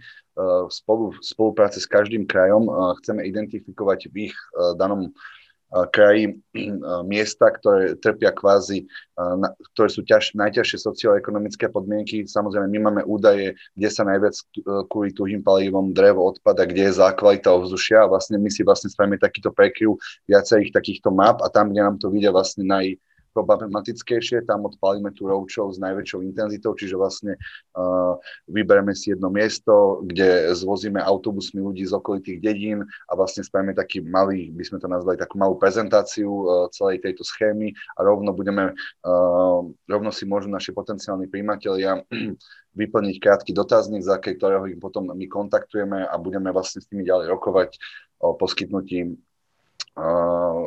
príspevku. A ešte by som rád zareagoval na tú spoluprácu so Slovenskou komorou architektov. Ako spomnul pán Kalisky, my máme s nimi dohodnuté tak, také malé partnerstvo, že ako náhle budeme vedieť, aké sú tri najpodporovanejšie, respektíve najžiadanejšie domy na Slovensku, predpokladáme, že dva z nich budú tie typické dve komunistické kocky, jednoposchodová a dvojposchodová, a, tak my plánujeme takto za rok uh, spustiť takú celoslovenskú súťaž v spolupráci so Slovenskou komorou architektov, z ktorej by malo výsť uh, väčšie množstvo vizualizácií uh, potenciálnych rekonštrukcií na troch alebo štyroch najtypovizovanejších domov, ktoré je najväčší záujem. A my vlastne vlastne všetky tieto vizualizácie so s technickými parametrami zverejníme ako inšpiráciu na naše na našom webovom sídle, aby potenciálne príjmatelia si mohli nájsť, aha, takto vyzerá môj dom, takto, a tu máme 10 alebo 15 možných variant, ako môže vyzerať po rekonštrukcii aj s nejakou uh, analytikou, či už ekonomickou alebo technickou v pozadí. Uh, ďakujem. Uh, pán, uh, pán Maco, aj teda pani Šimkovicová, e, vlastne ste zmienili, um, že primárne tieto obnovy by nejakým spôsobom mali pomôcť aj zlepšiť kvalitu ovzdušia v určitých regiónoch. Pán Maco teda povedal, že na, tam budú cieliť, um, cieliť tie marketingové aktivity. Um, um, nedá mi teda ale nedotknúť sa jednej témy, ktorá bola veľmi, veľmi, veľmi akoby diskutovaná, keď sa to ešte celé dizajnovala, celý plán obnovy a to, je, že do akej miery budú hrať pri obnove budov alebo pri obnove týchto rodinných domov aj um, vlastne lepšie využívanie obnoviteľných zdrojov. Um, viem, že v lete robila agentúra životné, Slovenská agentúra životného prostredia marketingovú kampaň o tom, o zameranú na to, aby ľudia začali, alebo začali rozmýšľať o využívaní plynových kotlov. Uh, uh, otázka krátka na vás. Plánujete niečo takéto aj uh, vlastne apelovať na ľudí, aby uh, začali využívať pri obnovách aj obnoviteľné zdroje a tuto by som bola rada, keby aj pán Kalisky zareagoval následne, alebo teda kto už, kto už chce. Nech sa páči, pán Maco, prosím, krátko. Krátko, takže uh, my, my sme vlastne propagovali uh, plyn kvôli tomu, že vlastne spúšťame kotlíkovú dotáciu, uh, ktorá by mala vlastne riešiť infringement, ktorý má Slovensko na Európskom súdnom dvoje v rámci uh, zvýšenej koncentrácie častíc PM2, PM10, oxidov dusíka, oxidov síry a benzapírenov. No a čo sa týka uh, OZE, obnoviteľné zdroje energie, túto agendu má vlastne Ministerstvo hospodárstva a cez Slovenskú inovačnú a energetickú agentúru. My samozrejme v rámci plánu obnovy uh, plánujeme motivovať verejnosť na využitie obnoviteľných zdrojov energie v rámci ich domácnosti, či už to bude fotovoltaika, solár alebo teplné čerpadla. Ale treba povedať, že ja viem, že sme kritizovaní za to, že ideme, ideme podporovať plynové kotle, ale tu treba povedať jednu vec. Plyn nepovažujeme za finálne riešenie. Je to medzikrok k dramatickému zlepšeniu kvality ovzdušia, pretože máme regióny, kde, kde je tak katastrofálna kvalita ovzdušia, že už nasadenie plynového kotlu uh, spôsobuje niekoľko stonásobne percentuálne zlepšenie kvality ovzdušia. Samozrejme, nie je to konečné riešenie, ale my sa musíme cez tieto regióny dostať krok po kroku. Nemôžeme ísť rovno z regiónu, kde je katastrofálna kvalita ovzdušia, kde ľudia sú zvyknutí spalovať v kotloch od dreva po všetko možné, ísť hneď na uh, fotovoltaiku a teplné čerpadla to nie je zo socioekonomickej stránky možné momentálne. Uh-huh. Uh, pán Kalisky, váš pohľad možno aj vzhľadom na súčasnú cenovú krízu plynu, kde vidíme aj teda z odporúčaní komisie vyplýva, že štáty by uh, mali, mali teda urychlovať nejaké zavádzanie obnoviteľných zdrojov.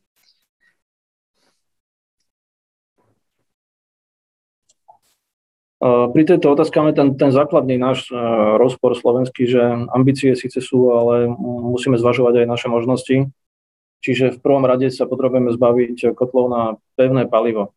My na ministerstve ešte pred dvomi rokmi, ak sme v podstate nastúpili, hneď sa dalo robiť štúdia celé južné a východné Slovensko, hlavne ten spodok, e, je možné napojiť. My veľmi veľké zásobárne alebo zásoby E, termálnej vody, čiže my by sme vedeli, tretina Slovenska by vedela fungovať na vykurovanie teplom, e, bez toho, aby potrebovala nejaký iný zdroj. E, čiže ten zemný plyn je takéto momentálne najmenšie zlo, ktoré si môžeme dovoliť. A aj to nie je ešte v každej obci a v každej dene vôbec zavedený. Samozrejme, že budeme tlačiť na tepelné čerpadla aj na vykurovanie elektrinov, len z tých finančných možností zatiaľ obyvateľov Slovenska, tých chudobnejších regiónov, ktorí dneska kúria pevným palivom. Eh, je ten, ten vstupný náklad na teplné čerpadla je obrovský a neviem si predstaviť, že by sme zaviazali eh, pri cenách elektrické energie na kúrenie elektrickou energiou. Čiže hovorím, že hľadáme možnosti, kde je najbližšia naša ambícia s možnosťami hm, ľudí na Slovensku. Uh-huh. A, tak eh, stúpajú ceny energie, elektrické energie kvôli tomu, že stúpajú hm, ceny plynu a, a ale ako, čo plánujete, lebo ste hovorili, že niektoré obce nie sú plinofikované, čo, čo, čo, čo potom ponúkate ako keby v rámci um, toho, tak tam, tam vlastne sa zameriate na tie obnoviteľné zdroje, alebo ako to bude? Tam sa budeme zameriavať na termálnu energiu, ktorú máme na Slovensku. No, celý, celý ten juh je možné pokryť, e, malo by byť do e, marca budúceho roka z našej strany vyhodená mapa, kde vieme čerpať termálnu energiu. Sme vo veľmi veľkom závese oproti Maďarom napríklad, ktorých ich sever vlastne na túto istú vodu funguje už roky. My sme túto oblasť úplne zanedbali. Čiže to bude veľký nárast e, neškodlivých obnoviteľných zdrojov v segmente kúrenia.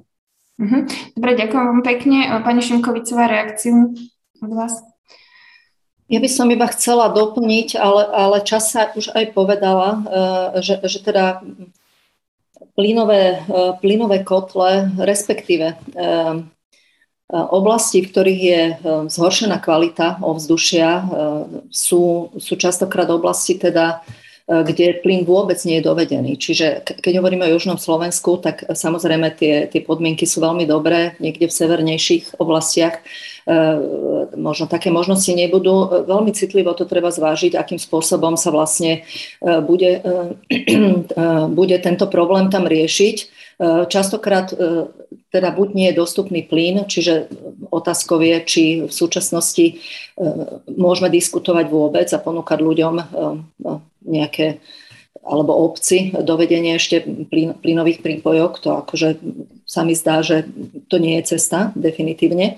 A taktiež e, sú to častokrát práve tie nízkopríjmové e, domácnosti, ktoré majú problém aj ak aj tam je plyn dovedený, vlastne sa pripojiť na ten plyn.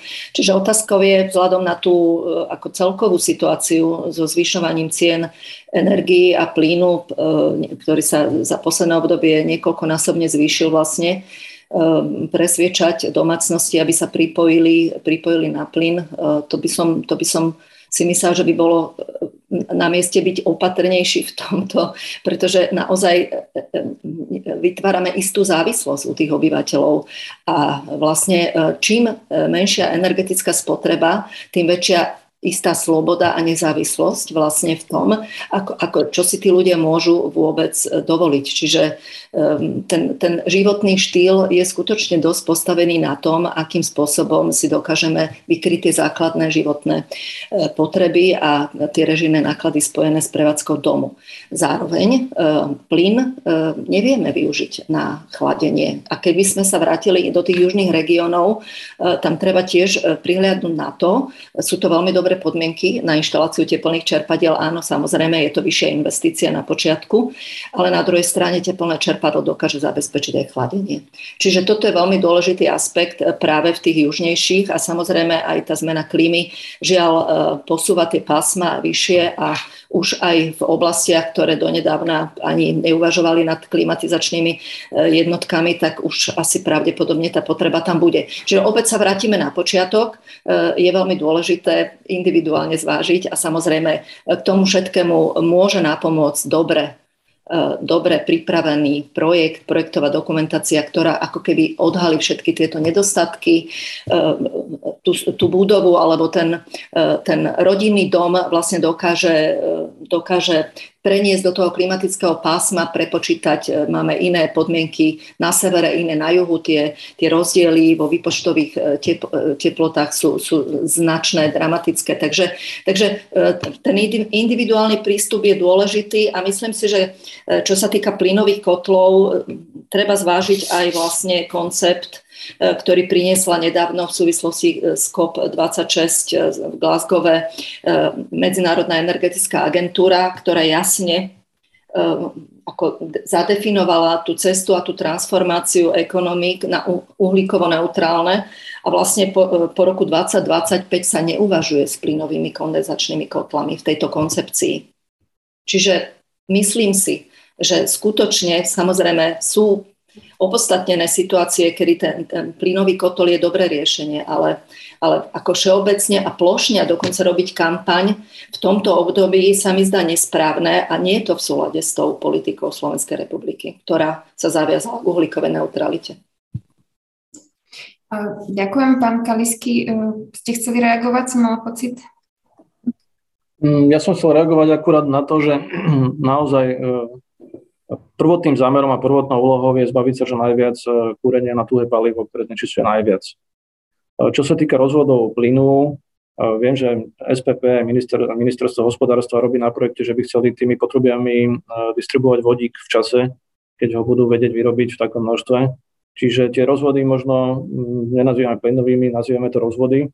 Čiže to pripojenie bude mať zmysel, lebo možno pôjde dať aj nejaké iné médium. Ja dneska to neviem predikovať, viem, že na tom robia robia vývoj, čerpajú na to eurofondy, čiže snad niečo im z toho, z toho vypadne.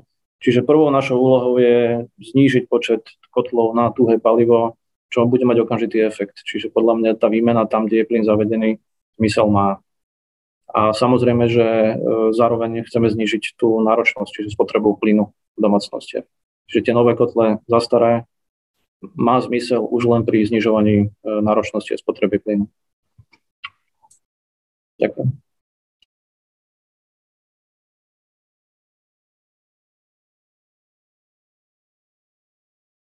Nepočujeme vás, pani Jančová. Zaujímam sa. A, a, pán Maco, vy ste, videla som, že chcete reagovať na to, čo bolo povedané. Zároveň mám pre vás aj otázku um, diváka alebo diváčky, uh, kde Slovenská agentúra životného prostredia vezme odborné kapacity, ktoré sú potrebné uh, na, na, na celý tento mechanizmus alebo dotačný nástroj. Uh, teda budete potrebovať, je to napísané cez 60 asi technických odborníkov, že kde, ako, ako, ako máte stratégiu na, na získanie týchto kapacít. A tiež je tu ešte na vás veľmi konkrétna otázka, um, že či, teda je to, že tento rok, ale tak možno povedzme si, že v roku 2022, ak už má niekto pripravený, spracovaný projekt, uh, vydaný energetický certifikát, že či už, ako keby už tie financie sa môžu už budúci rok ano. začať hýbať. Nech sa páči. Ano, tak začnem, ďakujem, začnem vlastne od, odpovedou na tú druhú otázku, ktorá je jednoduchšia. Áno, samozrejme, ak niekto si už tento rok zrealizoval uh, vlastne rekonštrukciu, ktorá bude uh, sedieť na naše technické parametre. Môže si predložiť projekt k spätnej refundácii budúci rok. My plánujeme v rámci decembra zverejniť všetky technické parametre na našom webovom sídle, čiže ľudia v princípe už od, od januára môžu podľa našich technických parametrov si pripravať projekty, uh, začať uh, na jar s rekonštrukciou a kľudne v priebehu no, 3. kvartálu budúceho roka, keď vlastne spustíme naplno vlastne celú schému, môžu už prísť s konkrétnymi projektami a spätne ich zrefundovať. A čo sa týka e, tej prvej otázky, že kde zoberieme odborné kapacity, uh, v prvom rade my ideme, um, ja už som v minulosti budoval podobnú schému a vychádzam vlastne z praktických skúseností, že nájsť 60 odborníkov je nemožné rovnakej kvality, preto my vlastne ideme spôsobom, že oslovili sme technické univerzity na Slovensku, chceli by sme primárne vlastne najmať ľudí, študentov z univerzít, vlastne absolventov univerzít a my pripravujeme veľmi rozsiahlú metodickú príručku pre, vaš, pre našich vlastne interných pracovníkov. Chceme ísť vlastne takou jednotnou kvalitou, že v rámci tých regionálnych centier rovnaký prístup v centre v Banskej Bystrici, v Bratislave, v Prešove. Čiže vlastne my spravíme budúci rok, za, začiatkom budúceho roka začíname s náborom našich zamestnancov s tým, že chceme ich mať nabratých niekedy v apríli budúceho roku a od apríla do júla bude prebiehať prebiehať intenzívne školenie vlastne na, na náš systém, na našu metodiku, na všetky naše postupy. Čiže my si vlastne tých ľudí z veľkej časti pripravíme na tú schému sami a tým pádom vlastne dosiahneme jednotnú kvalitu naprieč celým Slovenskom. Mhm, ďakujem, pán Maco. Možno je tu ešte otázka na pani Šimkovicovú, ak, ak by som teda zapojila už aj divacké otázky, že z vášho pohľadu aj ako ste teraz vlastne hovorili o tom, uh, o tom plyne, že je to istým spôsobom um, veľmi, veľmi krátko dobe až uh, riešenie, že už vlastne ten trend celoeurópsky um, ide, ide inám. A, takže otázka na vás, ako dosiahnuť lepšiu energetickú úsporu v dome, okrem zateplenia a výmeny okien, že aké sú vaše odporúčania? Myslím si, že tých opatrení je viacero. Je veľmi dôležité vlastne e, optimalizovať e, tú stavbu. E, my v inštitúte používame na to aký optimalizačný software, ale určite sú aj iné softvery, ktoré, ktoré vlastne ukážu, kde sa tá stavba aktuálne nachádza, v akom je stave, aké sú možné riešenia opatrenia. Obyčajne, keď sa pozrieme na bežnú stavbu, tak asi 30% spotreby energie sa vlastne e, premárni vetraním. Vetranie je veľmi dôležitá súčasť nášho života bez e, čerstvého vzduchu. V domácnostiach, ktoré majú častokrát vymenené okná za plastové a teda sú veľmi tesné, dochádza, dochádza k vlhnutiu a to sa deje najmä kvôli tomu, že, sú, že tá stavba má teplné mosty. To sú miesta, kde prechádza viac, uniká viac tepla z teplejšieho na tú studenú stranu. To sa častokrát deje v zime alebo na miestach, ktoré nie sú vetrané. Určite ste sa s tým všetci stretli. Toto je jedno veľmi z dôležitých opatrení, ktoré sa zanedbáva, pretože štandardne doposiaľ, ako si toto nebola téma, pri rodinných domoch sa vetracie systémy neinštalovali. Čiže riešením je a liekom na takúto chorobu a je, je vetrací systém s rekuperáciou tepla. Ten dokáže ušetriť množstvo energie. Čiže toto je, toto je jedno z dôležitých opatrení. Tá stavba po obnove by mala, byť, e, mala mať veľmi malú vzduchovú priepustnosť. E, celkom nesprávne sa vníma, že stavba má dýchať, to je trošku niečo iné. E, samozrejme, že je veľmi dôležité zabezpečiť, aby ten konštrukčný systém sa do exteriéru odvetrával, čiže hovoríme o určitých riešeniach, ktoré toto zabezpečia.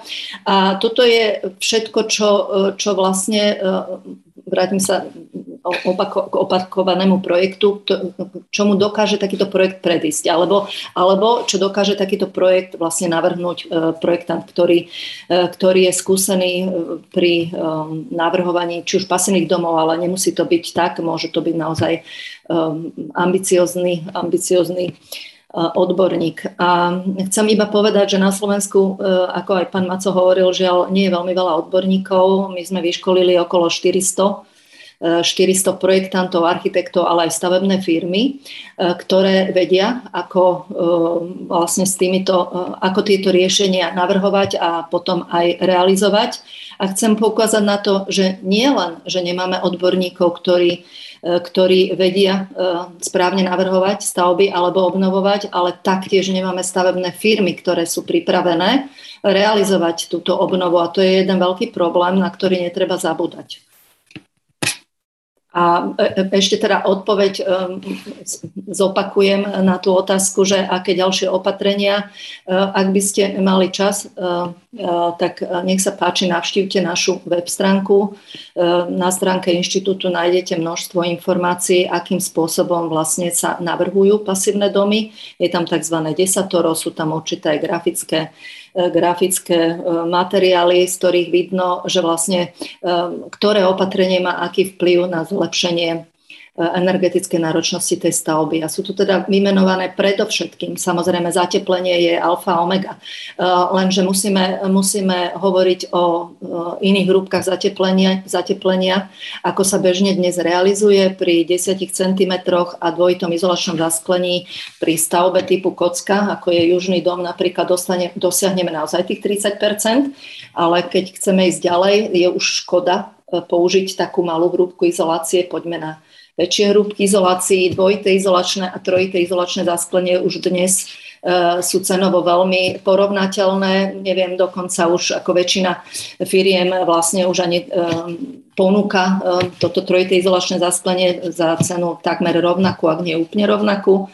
To je, to je ďalší, e, ďalší prínos a tu sa už dostávame do oveľa lepších čísel. Potom treba naozaj riešiť teplné mosty, e, treba sa zamyslieť nad, nad tou infiltráciou, ktorá je častokrát absolútne neriešená na tej stavbe, fučí všetkými možnými, ako aj cez stenu, kde sa, máte pocit, že stena má vzduchotesnú rovinu, tak nie. Máte tam zástrčky, cez ktoré fučí vzduch e, e, Takže je to až neuveriteľné, ale naozaj tá strata toho tepla a samozrejme má to vplyv aj na to letné prehrievanie, čiže tá strata tej energie všetkými smermi je, je enormná aj práve kvôli tejto vzduchotesnosti má to vplyv na e, spotrebu energie. No a potom samozrejme je dôležité zvážiť ten vetrací systém. On pri obnovách, nie, nie je to jednoduché, nie vždy je to realizovateľné, ale sú aj riešenia, e, ktoré, ktoré sa s tým vedia vysporiadať a nemusí to byť centrálne vetranie, môže to byť individu- ako vetranie jednotlivých priestorov. Takže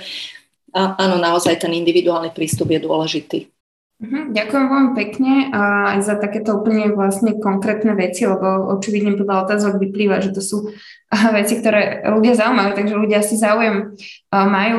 Nech sa páči, pán Pakši chcel reagovať. Jak môžem zareagovať ešte na tú diskusiu ohľadom plynových kotlov. Na jednej strane treba uznať, že tá problematika nie je čierno-biela a tie argumenty, ktoré spomínal aj pán Maco, aj pán Kalisky, majú opodstatnenie sa o nich rozprávať. Na, na druhej strane A prečo je dôležité, aby v rámci tohto dotačného nástroja sme čo v najväčšej miere podporovali obnoviteľné zdroje energii a v čo najnižšej miere sa snažili, aby tie rodinné domy využili plynový kotol. A, jednej z, a, a, a pár tých argumentov možno.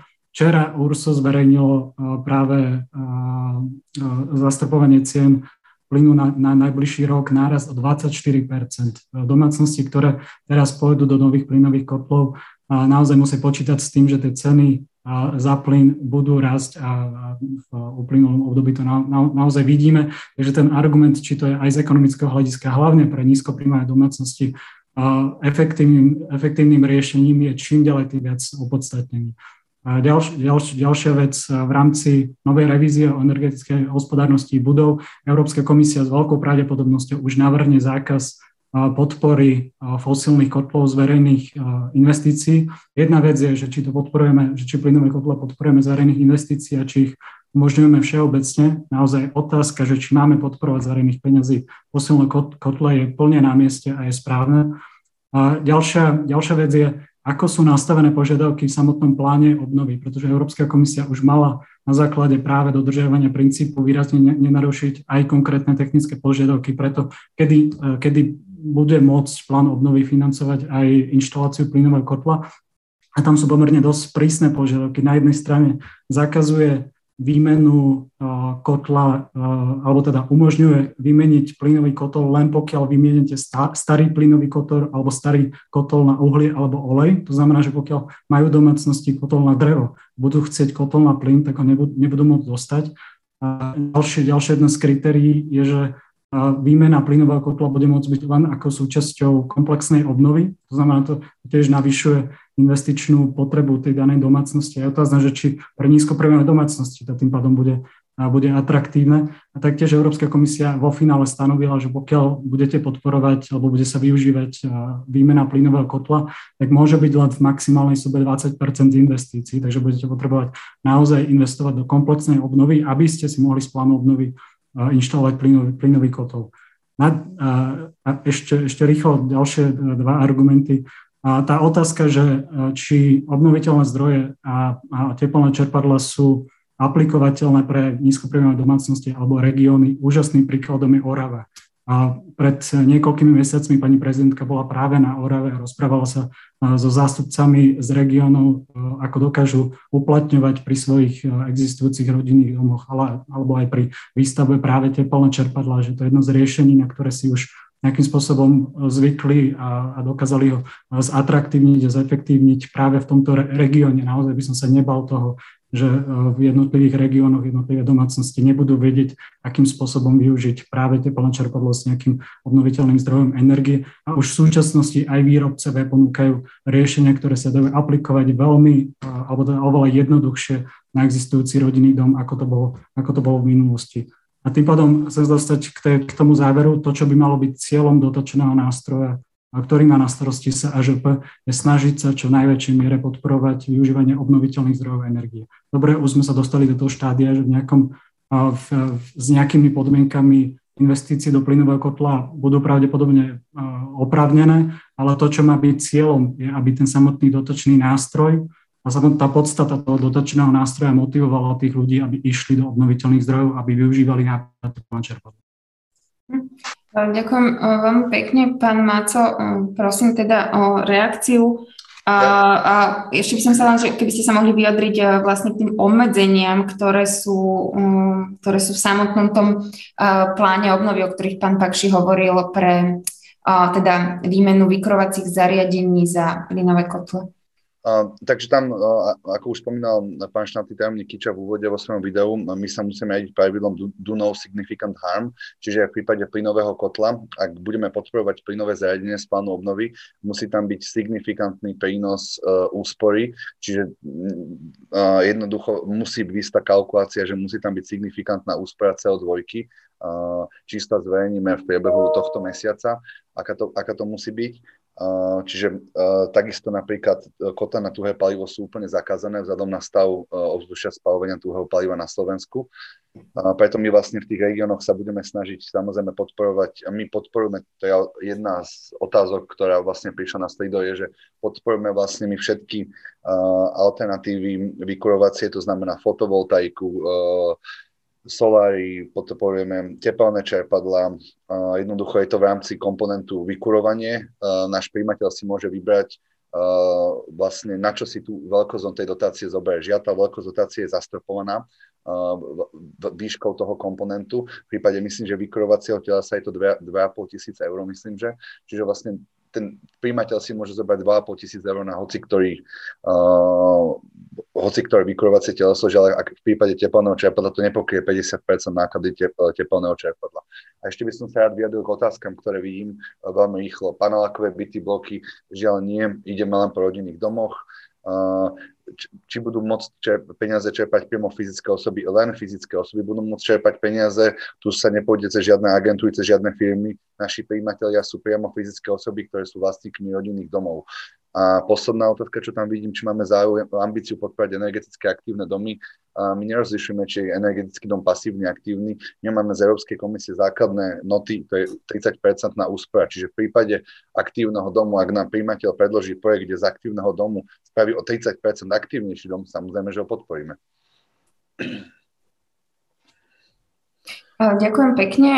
Pani Šimkovcu, prosím o reakciu rýchlu.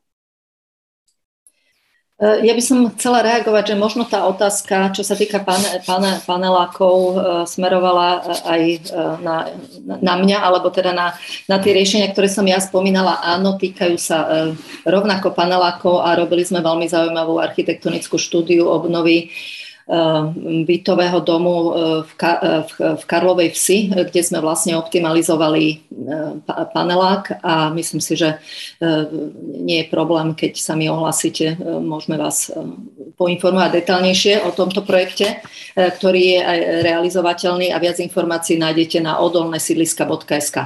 A chcela som ešte povedať, že čo je veľmi dôležité, je pripraviť kampaň. Možno nereagujem úplne správne na to, pani Čo hovoríte, ale mala som, e, mala som to na srdci povedať, spraviť dobrú kampaň pre užívateľov. Užívateľ je ten, ktorý by mal, mal potom e, vlastne, e, má tú najdôležitejšiu úlohu, pretože týka sa to jeho a on bude diskutovať so svojím architektom a samozrejme komunikovať so Slovenskou agentúrou životného prostredia ohľadom týchto finančných prostriedkov. Mal by byť vzdelaný, informovaný a mal by si obnoviť dom na, na, do kategórie budov, ktoré si, ktoré si 21. storočie zaslúži. A druhá vec, že je veľmi dôležité, aby, aby mal štát veľmi jasné podmienky, E, ktoré budú stabilizovať aj ten biznis sektor a ktorý by vlastne, e, ktorý vlastne čaká len na tú svoju príležitosť, aby ten rozvoj išiel smerom k zelenej ekonomike a zároveň bankový sektor, ten takisto, vy ste spomínali viaceré banky, e, Všeobecná úverová banka je napríklad veľmi ambiciozná, dlhodobo ponúka takýto program podpory, takže chcem povedať, že je veľmi dôležité, aby tie podmienky boli jasné, a e, jasne komunikované. Ďakujem. Uh-huh. Ďakujem. E, pán Kalisky, na vás otázka e, vlastne na jednu stranu aj to, čo tu padlo teraz, že vlastne tie obmedzenia ešte financovania tých hm, plynových kotlov, ktoré spomínal pán Pakši, keď ste hovorili, že idete využívať alebo máte nadviazanú spoluprácu s Európskou bankou pre obnovu a rozvoj, čo je jedna z verejných bank Európy. Druhá banka najväčšia verejná banka na svete, Európska investičná banka však už uh, teda sa zaviazala, že už od tohto roku financovať plyn nebude, že ako, ako, ako vidíte, alebo že či nemáte akoby v tomto smere možno nejakú obavu. Ďalšia ešte otázka, ktorá na vás smeruje s témou, ktorú priniesla pani Šimkovicová, je čo, a teda tak širšie by som to povedala, na jednu stranu chýbajú stavebné firmy, a na druhú stranu nie je celý projekt ohrozený súčasnou cenovou krízou, ktorá sa vlastne odrazila aj na stúpajúcej cene stavebných materiálov. Toto možno keby aj pán Maco krátko zareagoval, lebo jednoducho už skutočne nie sú na jednej strane stavebné firmy, na druhej strane ten stavebný materiál išiel hore o neviem koľko, 50%. Nech sa páči. Mm, ďakujem pekne. E, kotlíková výzva je separátny produkt, nie je to zahrnuté e, v tomto komponente. Čiže tu na, pri tej Európskej rozvojovej banke nemáme obavu, lebo ide fakt o financie čerpané z plánu obnovy na obnovu budov. A čo sa týka e, stúpania materiálov, ono to hrozuje komplet celý trh a všetky, všetko čerpanie zo všetkých eurofondov. Máme už dneska s tým problémy, ktoré sú z bývalých čerpaní, ktoré sa prejavujú dnes. My tlačíme zo strany ministerstva životného prostredia na ministerstvo financí, aby sa začalo zaoberať nejakou indexáciou e, rastu, ale aj poklesu cien. E, navrhujeme to, aby existovali napočítané exaktne indexy, ktoré sa budú chovať tak, že niektoré komodity, ako budú rásť, tak budú rásť aj ceny financovania, aj čerpania zdrojov, ale zároveň to bude aj opačný efekt, čiže keď budú klesať, tak tie limity budú takisto klesať ako tá indexácia. A čo sa týka trhu, no on ten trh je taký, že dnes je síce nedostatok, ale začína sa to práve prejavovať pri uh, tom, jak vstupujú, jak vstupujú niektoré materiály, že začína byť uh, tých kapacít na trhu práve dosť že práve sa dostávame do opačného efektu, že stavia sa menej a tých kapacít začína byť dosť a e, dodávateľe sa začnú vyslovene ponúkať na tieto práce.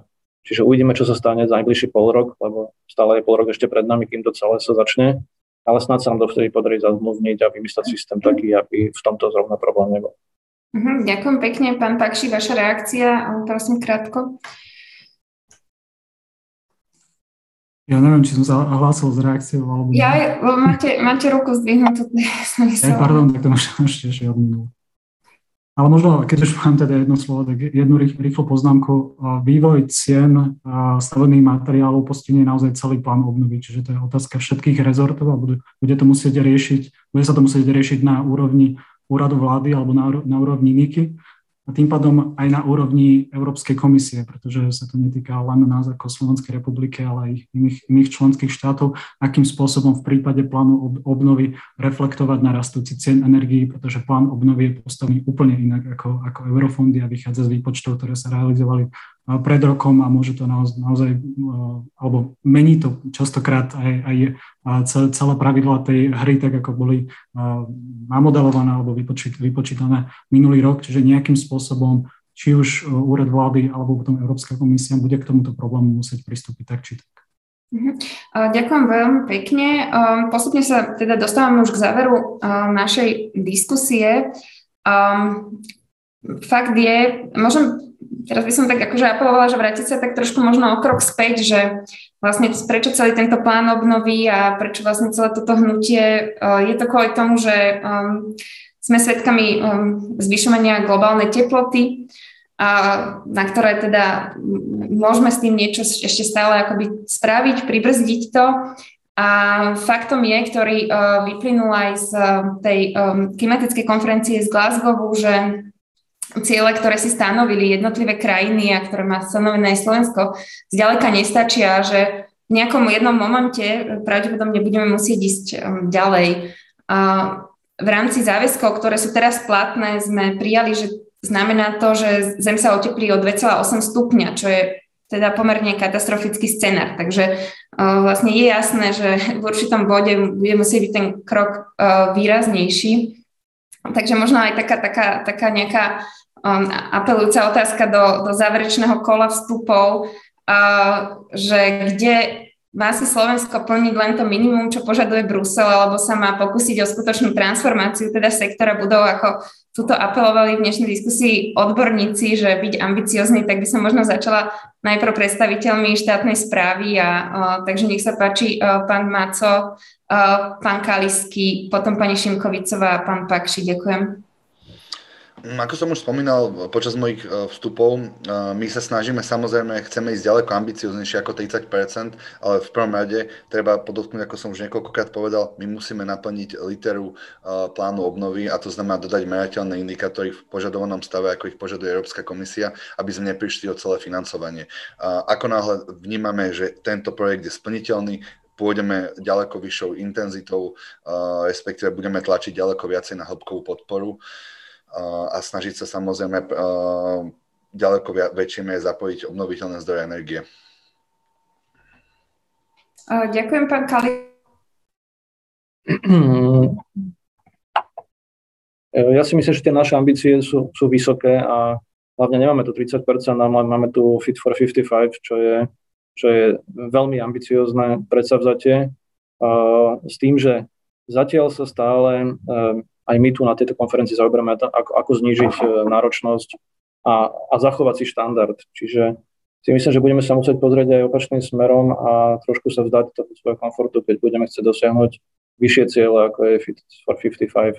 Čiže dneska si stále chceme zachovať náš kvázi nadštandard za čo najnižšie e, obete a životnom prostredí, ale budeme sa musieť pozrieť asi aj na, to, na, to, na tú informovanosť a vzdelanosť našich ľudí, aby sme sa dostali vôbec tým 55%.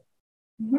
Ďakujem pani Šinkovicová. Pre vás by som tú otázku možno rozšírila, lebo vy uh, vlastne vy tu apelujete celý čas na, na, práve na tú ambicioznosť. A že ako to akoby cítite medzi ľuďmi alebo politickými aktérmi, ako keby túto vôľu, alebo je to len nejaký tlak z Bruselu, alebo tejto podporu tej zelenej transformácie, že či, či cítite možno, že nejaký aj akoby posun z vášho pohľadu? No, môžem povedať, že samozrejme e, definitívne je tu veľký posun e, celkovo to, to porozumenie, pochopenie a tie súvislosti že, že stavebný sektor má významný vplyv vlastne na, klimati- e, na zmenu klímy alebo priamo vlastne spôsobuje zmenu klímy. Ne, ne, netýka sa to len prevádzkových nákladov, týka sa to aj témy obnoviteľných materiálov, čiže uprednostňovanie materiálov s, s nízkou spotrebou energie pri výrobe. Takže toto je jedna, veľmi, veľmi, veľmi dôležitá téma a tá obnova tú príležitosť ponúka vlastne, že aj pri obnove domu môžeme prihliadnúť aj na tieto aspekty a toto verím, že Slovenská komora architektov e, bude vedieť e, vlastne takisto do, do svojich projektov e, akože dostať túto tému.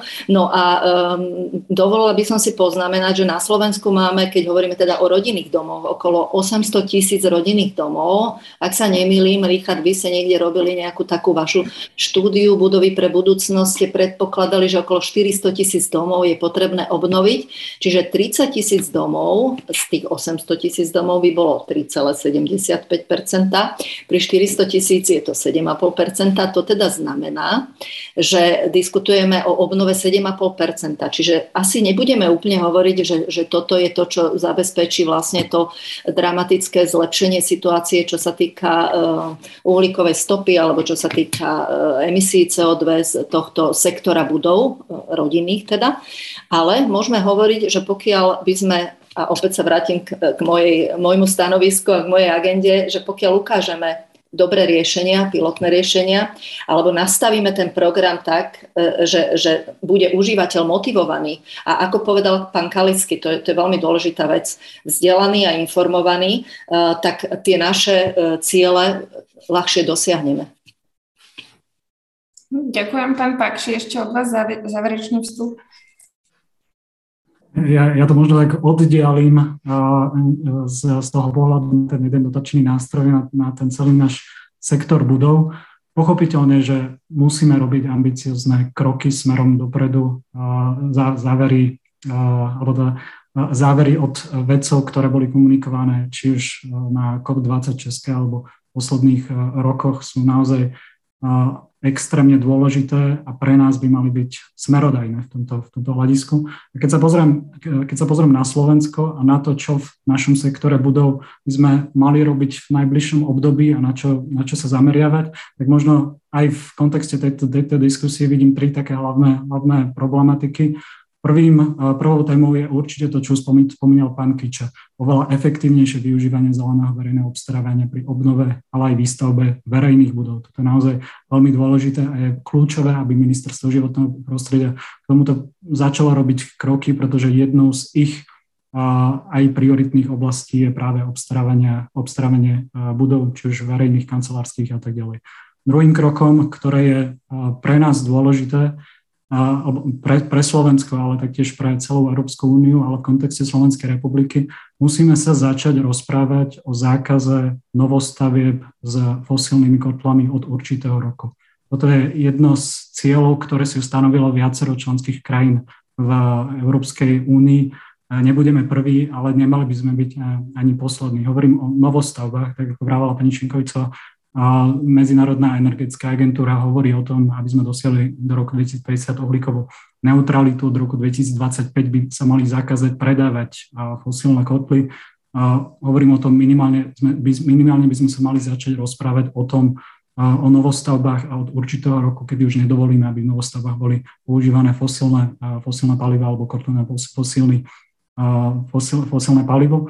A tým tretím krokom alebo treťou, tretím opatrením, na ktoré by sme sa mali v najbližšom horizonte zamerať, je práve jedna z revízií balíka Fit for 55, a to je pre nás tá kľúčová revízia smernice o energetickej hospodárnosti budov, ktorá bude predstavená a je naozaj veľmi dôležité, aby sme ju transponovali, ale v konečnom dôsledku potom aj implementovali v čo najväčšej miere, pretože tých opatrení, ktoré bude predstavovať Európska komisia pre náš sektor bude, bude naozaj veľa, budú pomerne ambiciozne, ale budú kľúčové pre náš sektor. Takže tri oblasti, ktoré z môjho pohľadu sú minimálne dôležité, opakujem, je veľmi kľúčové, aby aj v sektore budov sme zabrali. A to, čo je naozaj veľmi pozitívne v našom sektore, je, že tie ambicioznejšie rieš, riešenia prinášajú oveľa viac prínosov, než napríklad v niektorých ostatných oblastiach, kde sa bojíme toho pokroku, alebo môže dojsť k, k nejakému odneceniu. Naozaj obnova budov, alebo teda výstavba budov s väčšou, e, s, s udržateľnejšími riešeniami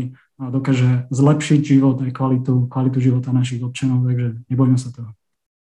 Mhm, ďakujem veľmi pekne, pán Pakši, aj za taký optimistickejší záver. Presne tento pocit aj ja mám, keď sa rozprávame o téme obnovy budov, táto téma je jednoducho odlišná od akoby iných tém, ak sa bavíme o dekarbonizácii slovenskej ekonomiky, kde častokrát sa hovoríme o obmedzeniach, o zvyšovaní cien a tak podobne, kým jednoducho, keď sa bavíme o budovách, tak nám to dáva nejakú akoby pozitívnu víziu, že vlastne aj um, tie opatrenia proti, um, proti zmene klímy môžu prinášať aj veľmi, veľmi konkrétne benefity pre kvalitu života ľudí. A dúfam teda, že aj na Slovensku sa to nejakým spôsobom uh, odrazí. Takže je to veľmi pozbudzujúce a um, chcela by som veľmi pekne poďakovať našim hostom, že prijali pozvanie prísť do diskusie. Uh, bol s nami poradca ministra životného prostredia, pán Branislav Kalisky. Ďakujem, pán Kalisky.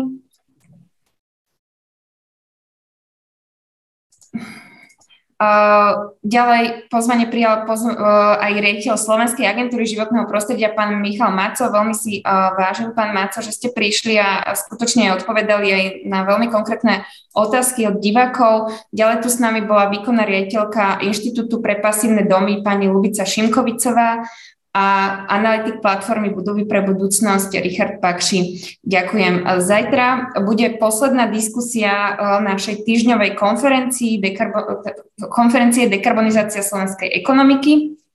A e, tá posledná diskusia sa e, bude tiež svojím spôsobom týkať ako obmedzení, ale možno, možno aj akoby nejakej nádeje a bude o transformácii automobilového priemyslu na Slovensku, a, kde sa pozrieme aj na príklady dobrej praxe, ako to funguje v zahraničí alebo ako to tam prebieha.